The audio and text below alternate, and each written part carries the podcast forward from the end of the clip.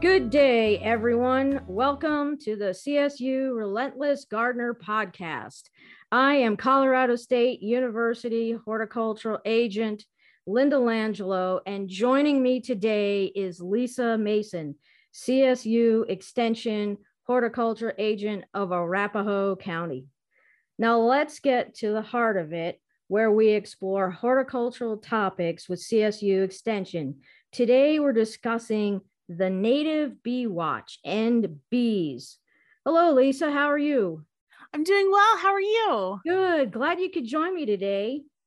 Thank you for having me. Oh, I'm excited about this topic. I've wanted to talk to you and share this with folks. So tell everybody what is the Native Bee Watch? Native Bee Watch is a statewide community science program where we're exploring bee populations around Colorado. So it's all volunteer run. Anybody can participate. Uh, we provide all the training needed uh, to, to collect data on bees and submit it towards research. Uh, part of this project is looking at the different bee species that we have in Colorado. And we're also noting what bees the plants, or I'm sorry, what plants the bees are visiting. Uh, so, which is very unique and will hopefully help inform um, uh, future habitat recommendations this project is very cool because we have an ecological component, but we also have a social science component too. So we're partnering uh, with a professor at Colorado State University in the School of Education, uh, Dr. Jill Zarestky, and she is looking at uh, the, the social components, um, how volunteers, what is their experience like participating in community science programs. So because we hope to improve the experience for volunteers and maybe make recommendations um, for all community science programs. That is wonderful. You know, with these types of programs, once you get somebody engaged and interested in a topic, they really, it's a really great way to practically educate somebody in the field. And and then they they buzz about it to their friends and their family. Look what I found today. Look what I discovered and on it goes. And I just think, you know, first of all, bees are so important. And I don't think a lot of people know how important bees are, but you can tell them. Yes, well, bees are very important. In fact, we couldn't survive without them uh, you know, from from a human perspective, we rely on bees for about one third of our diet, and that is fruits, vegetables, nuts, and even our, our meat and dairy industries. Everything is connected because cattle feed on alfalfa and clover, which are pollinated by bees. So, so we really rely on uh, bees for the, you know, some of the most nutritious parts of our diets. And then from an ecosystem perspective, about 75% of the plants in the world are dependent on pollinators for plant reproduction. So imagine our world without 75% of the plant species. It's um you know, we we truly would not be able to survive without the help of bees and other pollinators. And what would be left? I mean, I can't even begin to think of the you know the 25% that would be left. And and then there goes most of your fruits and vegetables yes. you know? yeah. Some some um there are some wind pollinated crops um, like many of our grains uh, corn is an example of a wind col- winds pollinated crop. Um, our conifer trees are winds pollinated but many many many other of our plants are not well, what a boring world. I mean, nothing against conifers and nothing against grains, but I mean, the diversity is what we enjoy. I mean, we we spend money to go on vacations to see different parts of the world and they would be devastated and we wouldn't be able to survive. So I I hope people really join into the native bee watch. So how many species of bees are there? And how do I know when I found a bee versus a wasp versus a fly?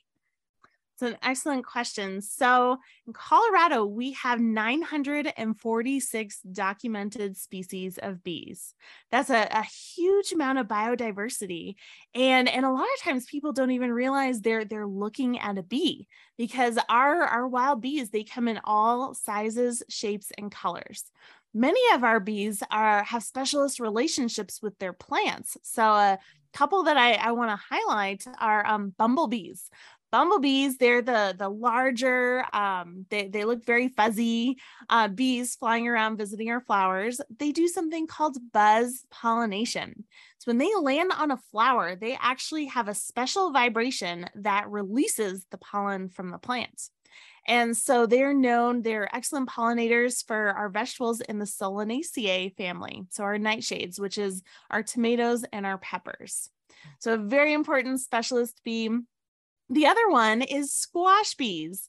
Um, we have two genera of bees that um, specifically pollinate squash plants. They're out in the early mornings, they're busy doing their job on squashes and pumpkins.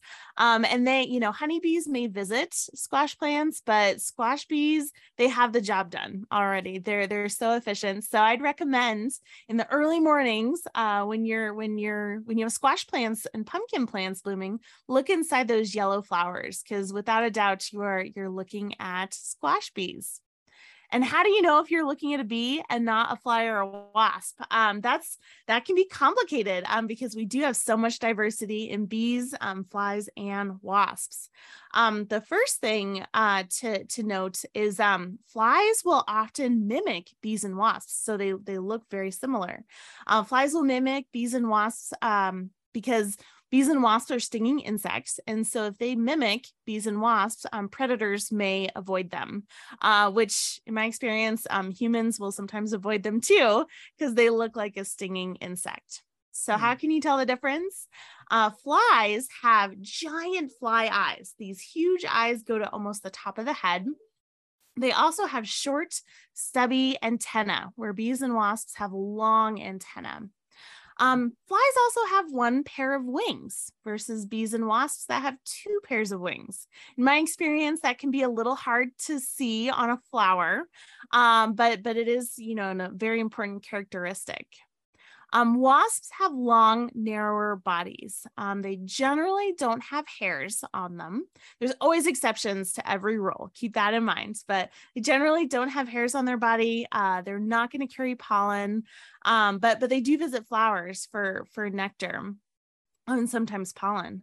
Bees, on the other hand, uh, generally speaking, are a little more round, a little more robust shaped. Um, they have hairs, depending on the species, um, depends on, on where the hairs are located. Many bees have special pollen collecting hairs on their body. So most bees are going to carry, um, you'll, you'll see that pollen when they're visiting their flowers. Some bees will carry pollen on their hind legs. So their, their legs will just be covered in yellow pollen. Other bees will carry uh, pollen on the underside of their abdomen, for instance. Honeybees and bumblebees have something called corbiculae, which are actually pollen baskets on their hind legs. So if you see a round ball of pollen and nectar, um, you're probably looking at either a honeybee or a bumblebee. Uh, bees have eyes that are well positioned on the sides of their heads, so very different than flies. And also, they usually have a bend in their long antenna. So, those are a few of the characteristics. But I would say you know you're looking at a bee if you see hairs on the body and they're carrying pollen on their bodies. Well, that's terrific. Do, do you encourage people to take pictures if they have questions? Absolutely. Yes. Uh, and absolutely take pictures. You can send them, you can send them to me. You can also send them to, to your local extension office for identification. Um, if you participate in the Native Bee Watch program, uh, we highly encourage you to submit photos with your data. Um, that's a way that we can um, confirm the accuracy of the data. And there's also other great um, platforms out there. Um, iNaturalist is one that um, you can upload your photos. There's also programs like Bumblebee Watch too. So, how do I, if I were interested, learn more to get involved with Native Bee Watch? So, the best thing you can do is visit nativebeewatch.org. Uh, we have a wealth of resources on the website, so you can download. Uh, we have a couple of field guides, one that was just published actually this past spring. Uh, so take a look at the field guides. Those are those are a great resource. If you'd like to participate, um, we do start recruiting volunteers every spring. Uh, so look around, you know, that April timeframe on the the website. Uh, we also have you can sign up for our newsletter too, so you can um, get an email in your inbox uh, to to let you know when we're recruiting volunteers. Uh, to participate, all that's required is a two hour online training uh, we always do the trainings live, uh, or you can watch the recorded training. Uh, we we ask our volunteers to take a quiz to test their their knowledge after the training, and then uh, once you once you pass that quiz, you're you're free to monitor bees um, either at your home garden or in many cases um, we're monitoring at public gardens as well. I think it's so important for people to get involved because observing nature and recording that data tells us so much more about what's going on, all the changes with climate change, all the little nuances that can happen in Arapahoe County that aren't happening in Sedgwick County or another part of the world. And we, we absolutely don't know unless we have those citizen scientists out there doing the work for us. So it's really important absolutely. Another another uh, benefit that i that i hear from volunteers is you know when when they pause to watch flowers they're amazed at the biodiversity and other things they're they're seeing in their gardens that they might not otherwise see uh, which i think is very exciting. Well all that we miss when we're texting or all that we miss as we're busy just uh, staying in the fast lane you know, living our lives and rather than slowing down and actually looking at what's around us and becoming aware that there's so many levels to things. And Mother Nature, she's she's really smart. She's prepared for a lot of different circumstances. So we're lucky for that because she thought ahead. Absolutely. But, yeah. Uh, so beyond bees, what's the role that insects play in our garden ecosystems? Yeah, well, it's important to note that most insects in our ecosystem actually provide a lot of value. You know, we we have the, you know, some pest insects that really um sometimes give all insects a bad reputation, but it's definitely important to note that most insects um, do provide value in our ecosystems.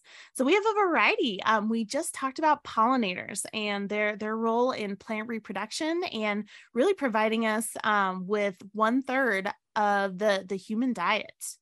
We also have predators, insect predators in our landscape, and they play a huge role in um, keeping the pests down in our in our gardens and our landscape. So they're targeting those pesky insects, whether it's aphids or or even mosquitoes. Um, and we also have parasites. So we have some insects that will actually parasitize other insects, and and many times those insects that are parasitized are often pest insects too. So they play a role in, in pest control as well. And then we have decomposers. Um, many insects are decomposers, so they're recycling those nutrients back into the soil. So we we really owe um, our insects a lot for for ecosystem services and um, keeping our our garden healthy. They're highly underrated. Trust me. yes. Uh, well, Lisa, thank you today for joining me. And a big thank you to the audience for listening. Tune in next time when we get to the heart of the matter of another horticultural topic.